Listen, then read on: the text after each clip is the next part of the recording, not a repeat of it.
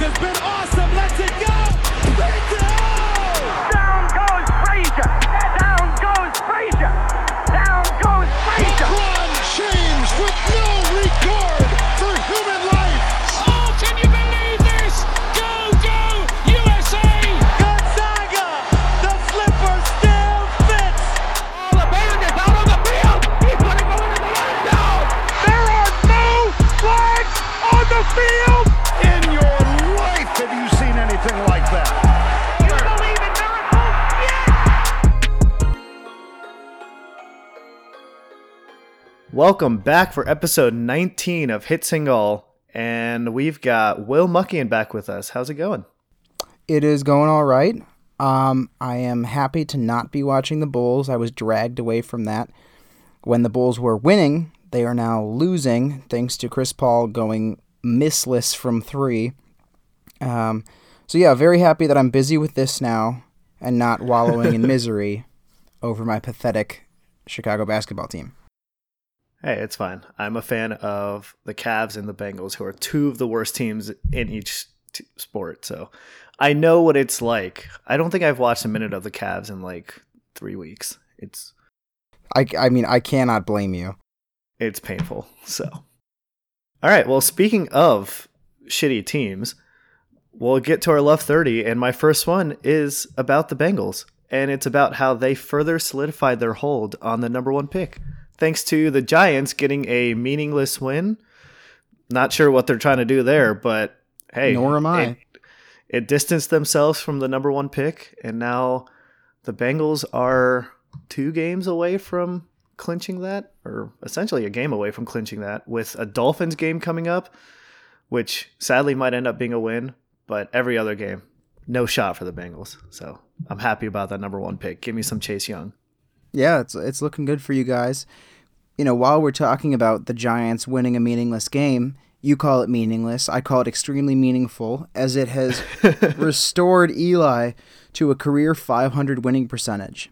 For those of you keeping count at home, he is now 117 and 117 in his career, which is insane levels of consistency for a guy who has never been described as consistent in any other facet of his game.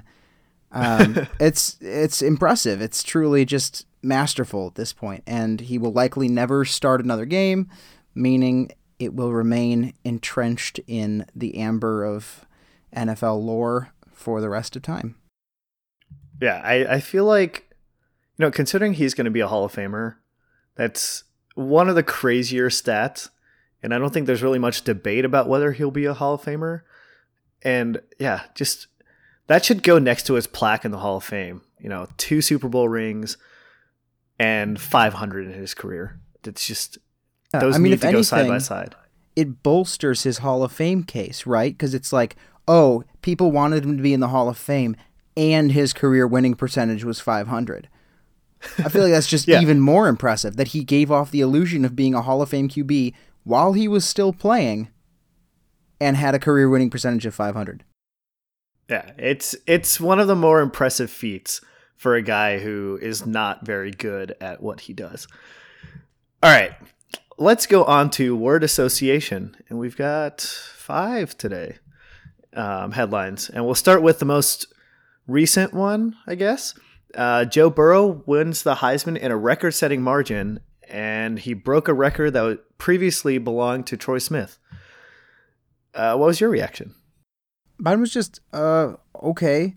Look, I had Joe Burrow as probably the Heisman favorite, just like everybody else did. I guess I didn't feel like his case was as dominant as the vote margin reflected. You know, he benefits a lot from being a likable guy with a likable story. He benefits from having Coach O as his coach. He benefits from, you know, certain things. He had certainly his share of Heisman moments. But, I mean, in terms of actual play, he was terrific. And I don't want to take anything away from that, because he really was probably one of the best quarterbacks in college football all year, top 3 at least. I just don't feel like...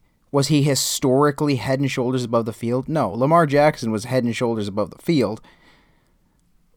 I don't know. I mean, it's tough with awards like this because you can nitpick, and I feel like that's what I'm doing right now, but it just feels weird to me that he's the guy with the biggest margin given how I felt about the race this year. Yeah, I feel like a lot of it just came down to, I don't think the rest of the field was that great. And if you look at the voting, Jalen Hurts ended second, which I think is just an absolute joke, considering Chase Young. And, I'm not surprised that you feel that way. Well, it's not like, my bias aside, I think what ended up happening is that Chase Young and Fields, kind of the people who were voting Ohio State or voting for one of them, it kind of split the vote there. And that put Hurts ahead of both of them. Because if you look at first place votes, I believe they both got more first place votes than Hurts did, or at least one of them did.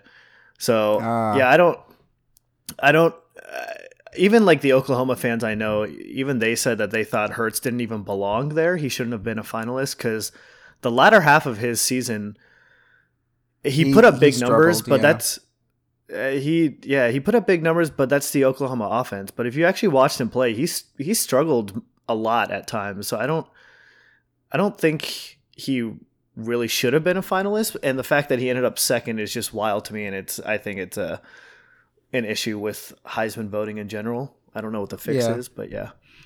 Anyway, my reaction to this was Buckeye, because Joe Burrow is still a Buckeye to me. He will always be a Buckeye. Weird.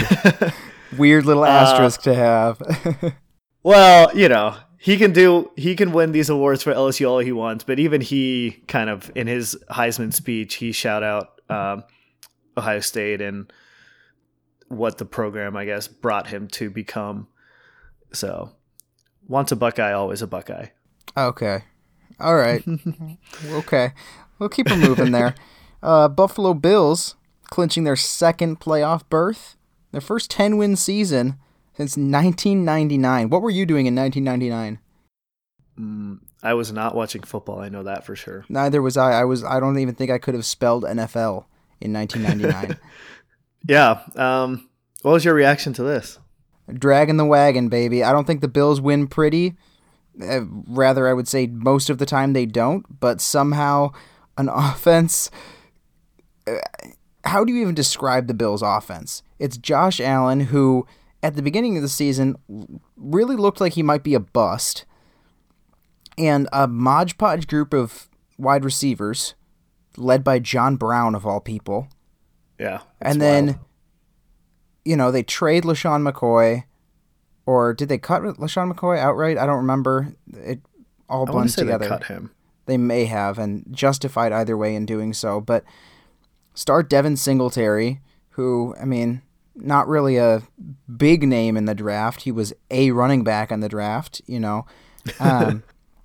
But, yeah, I mean, this is probably the most Bills team to make the playoffs in, like, a really long time. Obviously, since 1999, they haven't been this Billsy, but just chucking things, making plays. The defense plays hard. This is exactly like the kind of Northeast team that you love to see in the playoffs, just kind of throwing a wrench on the pretty play teams. And yeah, it'll be interesting to watch them. Yeah, my reaction to this was a struggle bus, mainly because it's weird. Like you said, they don't win pretty, and even this past weekend, they beat the Steelers. But they tried their hardest to blow that game away. They had penalties down the stretch that kept the Steelers alive. A penalty that stopped the clock in a situation where they could have taken another 40 seconds off the clock, and instead gave the Steelers an extra 40 seconds to work with. But luckily, cool. Duck Hodges is still their quarterback, the Steelers quarterback, so didn't really go anywhere. But yeah, this is a weird team, and I had a friend said something yesterday that Josh Allen is the most Bills quarterback ever, in the way that he will fight for an extra yard to get that first down or to get that touchdown that he doesn't need to get on that particular play, but he'll fight for that 1 yard. And then on the very next play, he'll throw the most boneheaded pick or boneheaded throw in general that you'll ever see. And it's just this roller coaster with Josh Allen that I still cannot figure out if he's good or not. And I mean, And the question, I think, that's even more interesting than is Josh Allen good is, do they need him to be? Because the question, yeah. I mean, just because I look at this Bills team and it reminds me about a lot of the things that were said and observed about the Bears last year, where it was like, yeah, you know, I mean, Mitch just has to be good enough and the defense will get the rest done. You know, right now, sure looks like Josh Allen is good enough. And he's somehow been, I don't know, to my eyes, worse than Mitch was last year. And yet the Bills look as good as the Bears did last year. So I don't know. Yeah. Well, what's funny is if you look at their rushing numbers, the Bills team rushing numbers, Frank Gore, Devin Singletary leads their team in rushing yards. Then it's Frank Gore and then Josh Allen. But if you add up every single player on their team's rushing touchdowns, it does not come close to equaling Josh Allen's rushing touchdown total. Really? He has 9. The rest of the team combined has 4. Oh my gosh. How does that even happen? How does he have 9 rushing touchdowns? I clearly don't watch the Bills enough because I'm very confused about this. Yeah, I mean, I think they do a lot of QB design runs from in close because he's a massive human being. I guess that's true. And even those little QB sneaks where you just reach the ball over, I guess that counts. But man, 9 rushing touchdowns. I don't even think the Bengals have that many total. Which, all right, moving on to another NFL one. Yeah, our next one is the Seahawks wide receiver Josh Gordon suspended indefinitely for violating NFL policies on performance-enhancing substances and substances of abuse. Man, that's hard to say. My reaction to this was just unreal. That was literally when I read that highlight, the headline. That was my first reaction. It's sad, almost. Yep. Like, this guy's been suspended. He's been out of the league for like 2 or 3 years total now, and now this is indefinite to the point where it's essentially just he's done, right? I mean, I would assume this is pretty much it for him. I think so. I mean, that's the way everyone's made it sound. That's the way Schefter made it sound today. And I don't know. I mean, Schefter has some boomer opinions on certain things, so part of me thinks that he's inserting his own commentary a little bit. But yeah, I mean, my thing is just pity at this point because even this weekend we saw how physically talented he is. He had that diving grab to keep the play alive, and he's had a few of those with the Seahawks. His overall numbers aren't great, but as a drive extender, he's been really good for them. It's just sad. I mean, I hope that he's okay, and I hope that he can find the support system he needs if the drugs that he's struggling with are truly, this bad. But man, what a bummer. Yeah, it's been a weird year or so for talented receivers with the whole Antonio yes. Brown saga, and now Josh Gordon. I mean, he came back. I think Josh Gordon's also one of those players where even if you're a Browns fan who had to go through all his suspensions when he was there, he was still a guy that people relatively liked and rooted for when he came back from suspensions. And then this just keeps happening where he comes back and 5 games later he's suspended again. And yeah, it sucks. I hope, like you said, he gets the support system that he seemingly needs. But yeah, this sucks. Absolutely. All right. Our next one, also NFL, is Drew Brees sets the record for career touchdown passes at 540, passing Peyton Manning. My reaction to this was deserved, only because I love Drew Brees. I also love Peyton, but I love Drew Brees, and it's so much fun to watch him play. And especially the way he did it in this game where he has, so far, the game's still going on as of this recording currently, but his completion percentage right now is like 95% or something. It's something absurd. Good grief. He's like 28 of 29 for like 300 some yards. Yeah.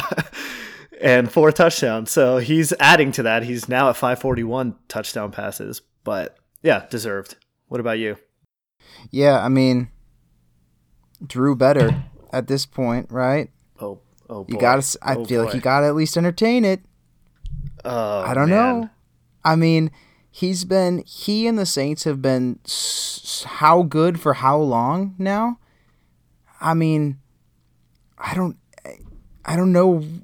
It's hard for me to say, maybe convincingly, because again, I'm at the age where I didn't watch a ton of prime Peyton, so it's harder for me to be like, oh yeah, definitively Drew is better, because I feel like I don't necessarily have a full pulse on what Peyton was doing at the peak of his career, and I'll leave that asterisk there. You know, I realize that I'm probably too young to appreciate some of that, but I mean, I've been alive and conscious and aware for the Drew Brees arc, and he's been pretty spectacular, and he's remained pretty spectacular.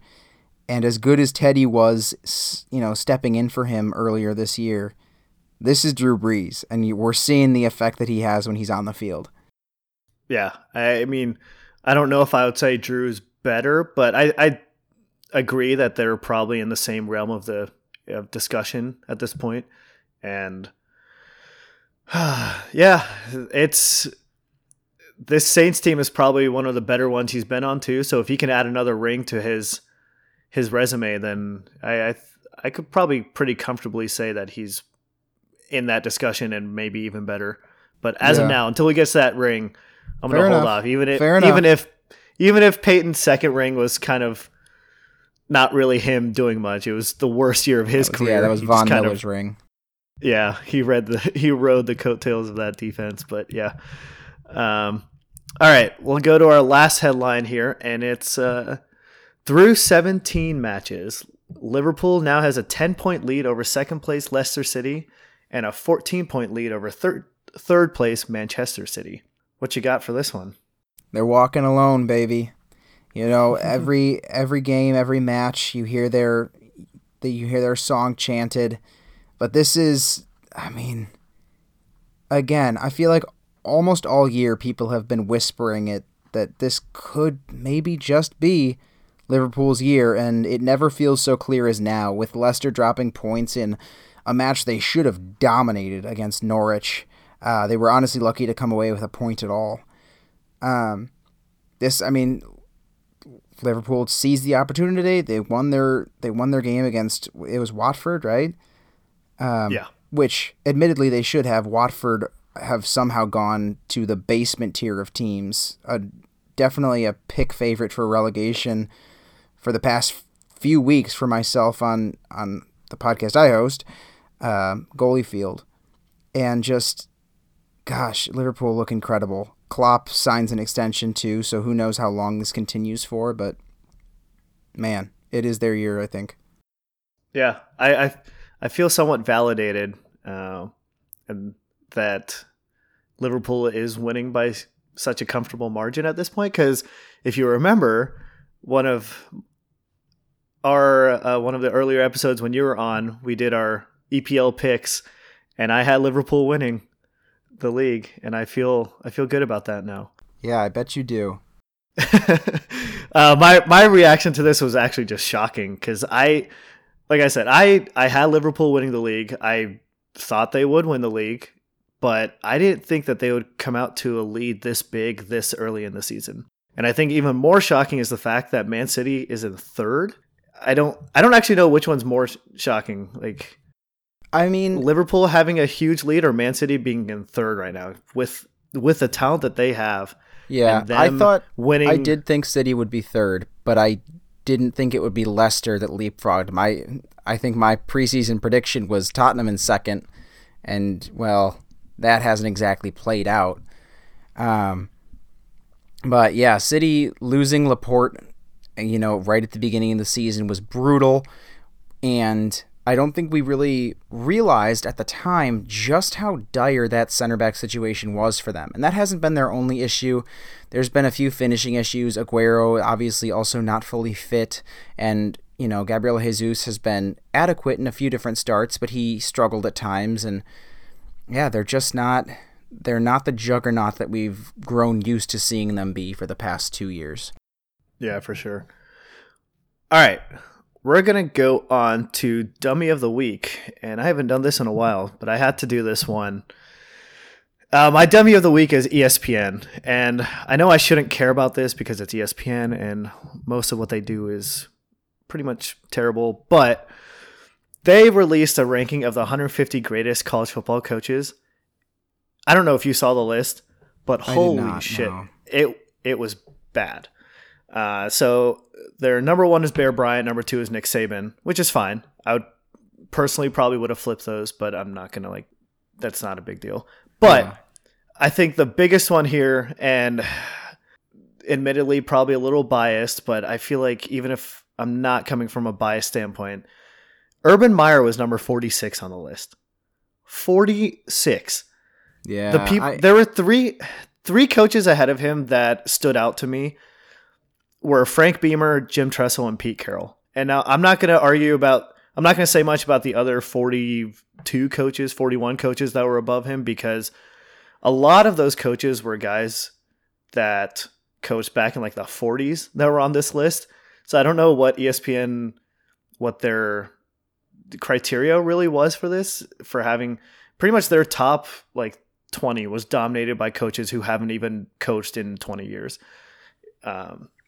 But yeah, so they had Urban at 46. So he has a career 85% win percentage, 3 titles in 17 seasons. And all of I get the longevity factor of it. Maybe that's why he was lower on the list. But Pete Carroll also, 17 seasons though is still, I mean, that's nothing. Yeah, that's a lot. Stick at. Right, but then yeah, I'm here on a podcast defending Urban Meyer right now, and I never thought that's where I'd be. But look, I'm not going to let the guy who crushed us every year that we played him to be diminished. He's a good coach, and you know, there's no shame in losing to a good coach. Yeah, I don't think there was ever a time. He never had a stop in his career where he disappointed. He won 2 rings at Florida, or 2 titles at Florida, 1 title with Ohio State, and then even in his stops previous to those with Bowling Green and Utah, he had good records and brought those teams out of being terrible into, you know, relevance. And somehow I don't know. I don't know what the criteria was for this. And this is also just, I don't know, maybe this is just a me thing. I might be in the minority here, but Joe Paterno was ranked number 7 on the list, which seems somewhat absurd to me, just in the sense that I get he coached for 40 years and that's where maybe the longevity factor matters, but he had 409 career wins and only 2 titles to show for it. And both of those were in the 80s. So I don't know. Is 2 titles in 40 some years of coaching really number 7 all time? I don't know. Yeah, I mean, yeah, I think it's probably, like you said, probably more the 40 years thing that's carrying him rather than the 2 titles. Yeah, that's probably fair. Yeah, I mean, not to say I agree with it, but if you're weighting the system that way, then those are the results you're going to end up with, some skewed stuff. Yeah, it was a weird list. If you haven't seen it, you could check it out if you want. Yeah, I'll definitely be checking it out. It's not a great list. I don't love it, clearly. Yeah. All right. Obviously. We'll move on to rank 'em. And this week we're going to do favorite movie villains. And we'll just go back and forth. If you want to, you can start with your number 5 and then okay. Yeah, I'm going to kick it off with the Wet Bandits. 'Tis the season for Home Alone, and nothing is, you know, I think the most fondly remembered villains for me are, you know, Joe Pesci and whatever the other guy's name is. Just causing absolute chaos in young Macaulay Culkin's life.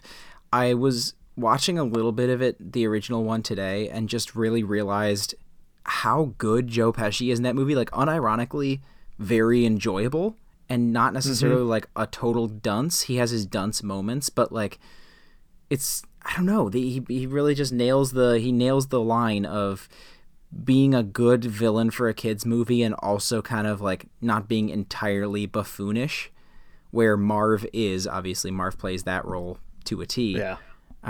But yeah, no, they're just a blast, and I think they're both a big reason why that movie is so rewatchable.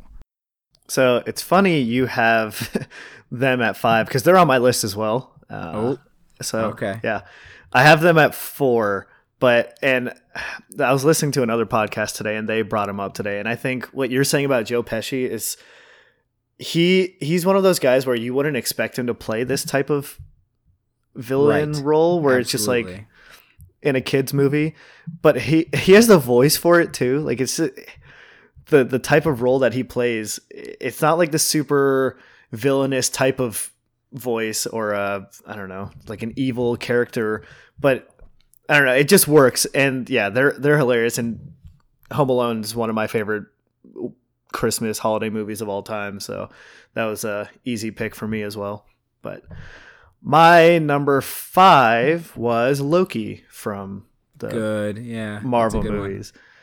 And it's hard not to go with Loki just because he's a likable villain. Like, you hate him in the beginning, the first couple movies or the first movie he's in, you don't like him then, but then he becomes that guy who flip-flops back from being a villain and not being a villain and then betraying the people who he's supposedly supposed to be helping so many times that it's almost fun to watch. It is fun to watch. Not even almost fun. And Tom Hiddleston is just so good in that role too. Oh, he's great. Yeah, they couldn't have cast somebody better. Yeah, and I'm super looking forward to the Loki show whenever that comes out. All right, what's your number 4? Yeah, speaking of Disney Marvel properties, I'm actually going to go with Emperor Palpatine. Especially because come Friday we may be seeing a little bit more of him. If the trailers Thursday, are to if be you're me. Thursday. Sorry, if the trailers are to be believed, he'll be making a return. And this is another thing where I've been rewatching it lately. I got really into the despecialized editions of the original trilogy. If you're familiar with that, I have not. Okay, it's basically, in the interest of keeping it short, it was a fan project to basically release a version of the prequels, or not of the prequels, of the original trilogy that was as true to the original theatrical release as possible. So they cut and pasted a lot of different stuff and did a ton of like edits and things like that to get rid of all the bad digital effects, and it's an impressive work, and going back and watching those has also given me just a different perspective for how well he's portrayed in those movies as just very mysterious, shadowy figure where, I mean, I was raised in the prequel era and everybody knew who Palpatine was because it was an established character and you grew up kind of with that mystery removed, but he's just great. He's great in those original movies. So I don't know. I mean, I grew up a Star Wars kid and I'll always have that connection, I think. That's a good pick. I have a Star Wars person on this, but not him. I almost put him on the list. He was close. All right. I already said my number 4, so let's just go back to you for your 3. Is that where we're at? Yeah, I think so. Well, if we're riding that wave, then sure. I'm going to do something a little, I mean, it's conventional, but unconventional. I'm going to go with Norman Bates. But I haven't finished Psycho. So I realize this is very like maybe lame of me, but I've watched a ton of Bates Motel, and that Norman Bates and his like the relationship that they explore between him and his mother and everything is just like, it's very like upsetting, but it's very interesting. And like the way that Freddie Highmore plays like a young Norman Bates is really, I don't know, it's entertaining for all of the wrong reasons. And I don't know, he's at least just a kind of an interesting character, especially because there were, you know, when you're building a TV show off of an established storyline as famous as Psycho, you have limitations on like, I think what you can do with the character. And I feel like they handled it really well. I won't like say too much because if there are people that ever want to watch Bates Motel, I wouldn't want to ruin it for them, but I don't know. It made me a really big fan of the character in general and established him more in my brain than I think finishing Psycho might have. So I'm going to confess something here. I did not know Bates Motel was related to Psycho. Like the Norman Bates and that was the same character. Is that bad that I didn't know that? No. I don't know why I never made that connection. Like I'd heard of Norman or the Bates Motel show, and I knew the character's name that Freddie Highmore plays is Norman Bates, but I never made the connection that it's the same Norman Bates. I just thought it was a coincidence. Well, good to know. I don't watch the show, so maybe I feel a little better about that. All right, my number 3 is Darth Vader. Fair, and I kind of expected that. Yeah.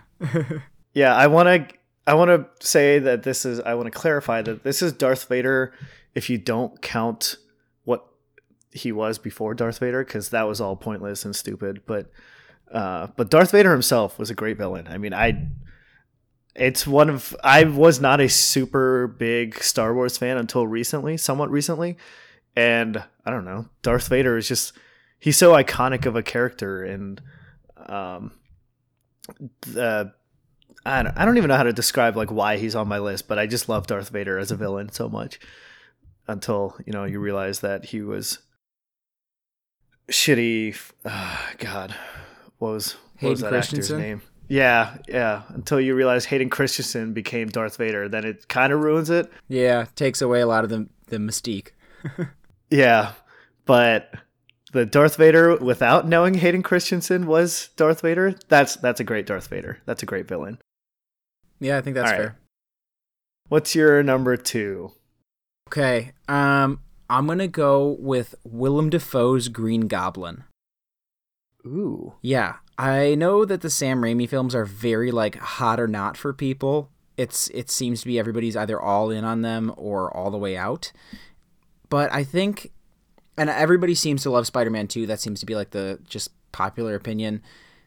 But Willem Dafoe was like legitimately, I feel like I'm talking about this a lot, but he walks that line between campy and like legitimately unsettling really well in the same way that Palpatine does, in the same way to some extent that Joe Pesci does in Home Alone.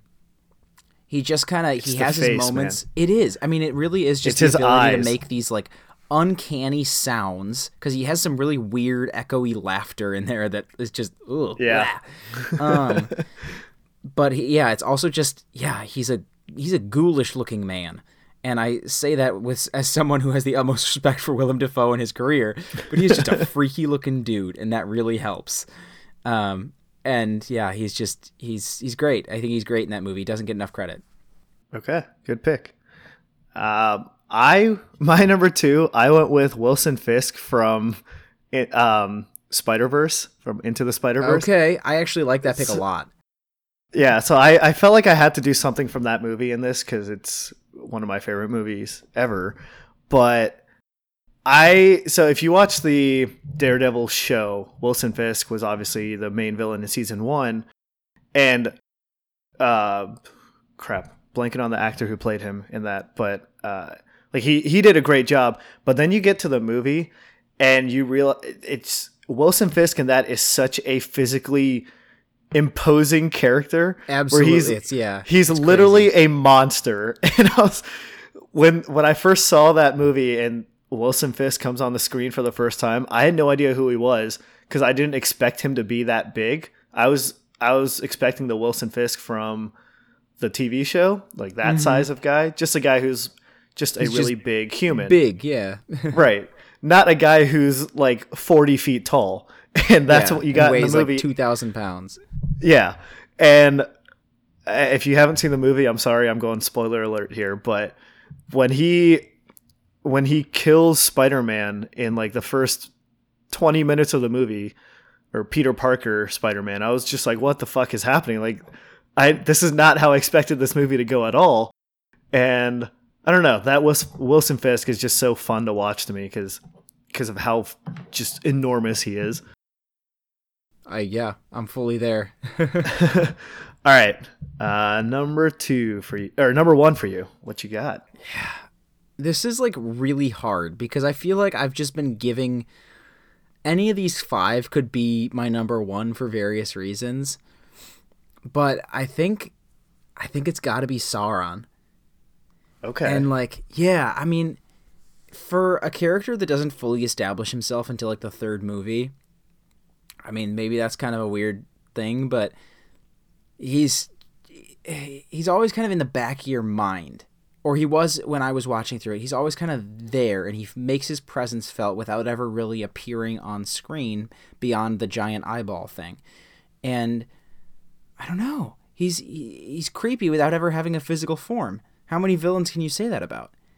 So, I don't know. He leaves his mark across all 3 of those films, and those are 3 of my favorite films ever. So that also helps. But yeah, that would be my pick for number 1.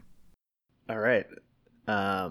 Admittedly, again, I'm not a I've seen these movies, but back in middle school when they first came out, or at least the third one came out. You haven't revisited them since middle school?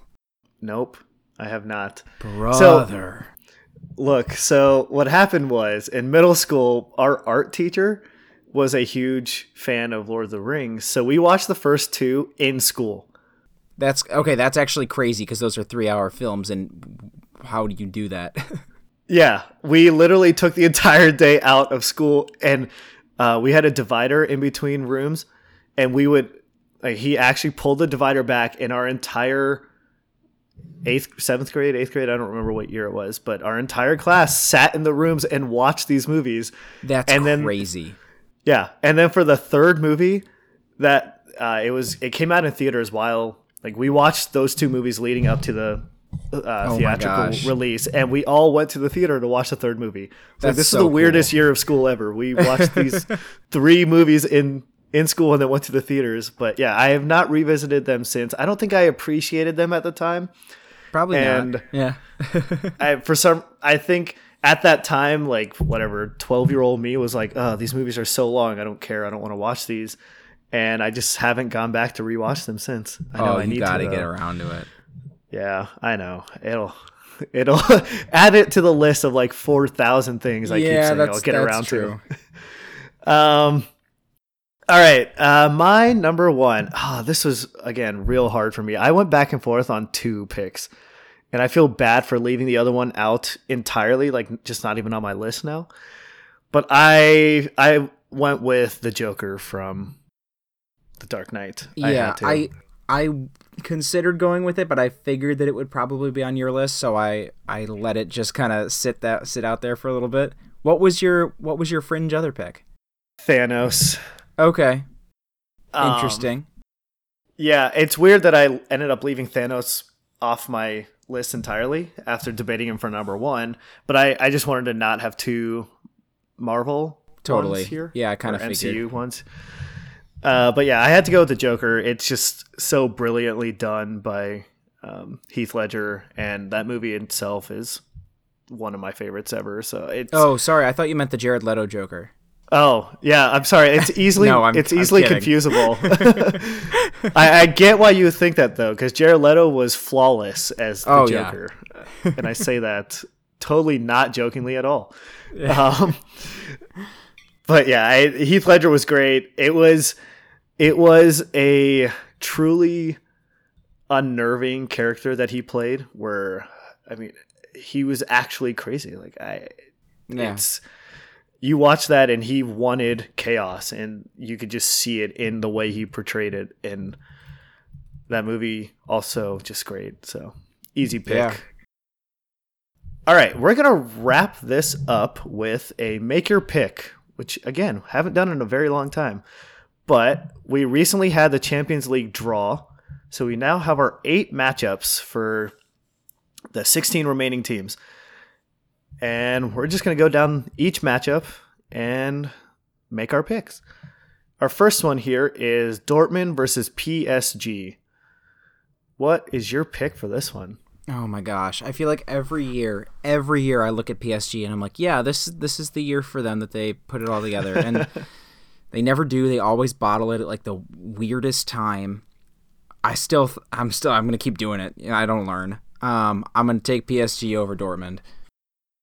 The talent there is just, it's too massive to ignore.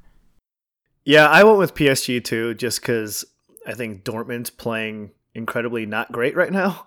Yeah, and that helps. This isn't even more that I think PSG is just really good, because they've also had their issues. But Dortmund has been struggling. And yeah, I'm going to go with PSG as well. Yeah, I think it also helps, or is worth mentioning that, I mean, Thomas Tuchel is the manager of PSG and has a lot of experience with most of, Dortmund's roster. So that is a factor that I wouldn't want to ignore. All right, next one, we've got Real Madrid versus Manchester City. Oh, man, I went with Man City. I think they're, from top to bottom, the more talented team, even if they're not playing that way currently. I don't think it'll be one-sided, but I someone's got to win this, and I'm going to go with Man City. Fair enough. Yeah, I mean, safe to say that Madrid have not exactly blown the doors off this season after spending an unholy amount of money on players this summer. That said, they're still Real, and they're still a hub of some of the most talented players in the world. Not to say that City aren't. City certainly are, but I don't know. I look at the way City's played, and we just talked about how they were struggling, and I think this is one where, despite probably the inferior manager, I think Madrid comes away with it. And I wouldn't be too surprised if it went the other way, but I think I'd give the edge to them just for if Hazard comes on at the right time, it's game. Yeah, that's fair. For the sake of Hazard, I hope they make a run, but Man City is just so good. So deep, at least. Absolutely. Know. Yeah. But I could definitely see this going either way. It's probably, I think, one of the more intriguing matchups for this round. Mm-hmm. All right, our next matchup, we've got Valencia versus Atalanta. This is the one, admittedly, and you may agree with me, that I know the least about. Yep, same. Because I just don't watch a whole lot of Serie A, for one. Yeah. I know Atalanta was solid last year. They have some really talented players. The Argentinian, I think Gomez, is kind of that center forward, pacey, goal scorer. So I don't know. I guess if I'm picking teams out of a hat, I'll go with Atalanta because it's more fun to say, and I don't think Valencia are as good as advertised. Again, I know only marginally more about La Liga than Serie A, but that would be my take. Yeah, I'm gonna go with Valencia just because in FIFA, Valencia was my team recently, so okay. I know nothing about them other than how I use them in FIFA. So fair enough. That's helpful at all. So that's my professional opinion here. There we go. Take it as gospel. Yeah, if you have to put money on it, don't take my word. Please. I don't want this coming back on me in any way. Right. All right, next matchup, we've got Atletico Madrid versus Liverpool. Liverpool. I don't even have to stop and think about it. Atletico, they're good. They're a great team. You know, they have some great players, but it's Liverpool's year, baby. I don't know. They could treble. They could quadruple.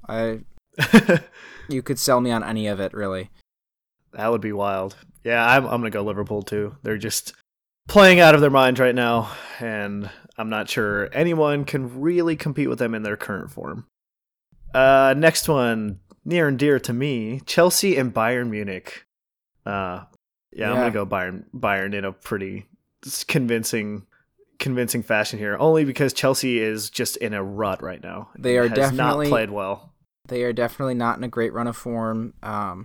1-0 loss this weekend to Bournemouth. We don't have to talk about that. Did you watch the game? I did not, actually. Did you watch the highlights? I haven't watched. No, I have not. Okay, because the goal that won that game, I think in the 88th minute. All I can say is that luck was on the side of Bournemouth that day, and a lot of things had to go right for a reverse, just kind of looping. I don't know. Kick. I mean, I don't think Dan Gosling even looked at the goal, but that's not really what we're talking about here. I think Chelsea do break out of their rut here against Bayern, an old Bayern team that, while Lewandowski has scored again out of his mind, which is just what he does. He's the Polish Harry Kane. That feels like an undersell, actually. I do think that Chelsea probably has the firepower here.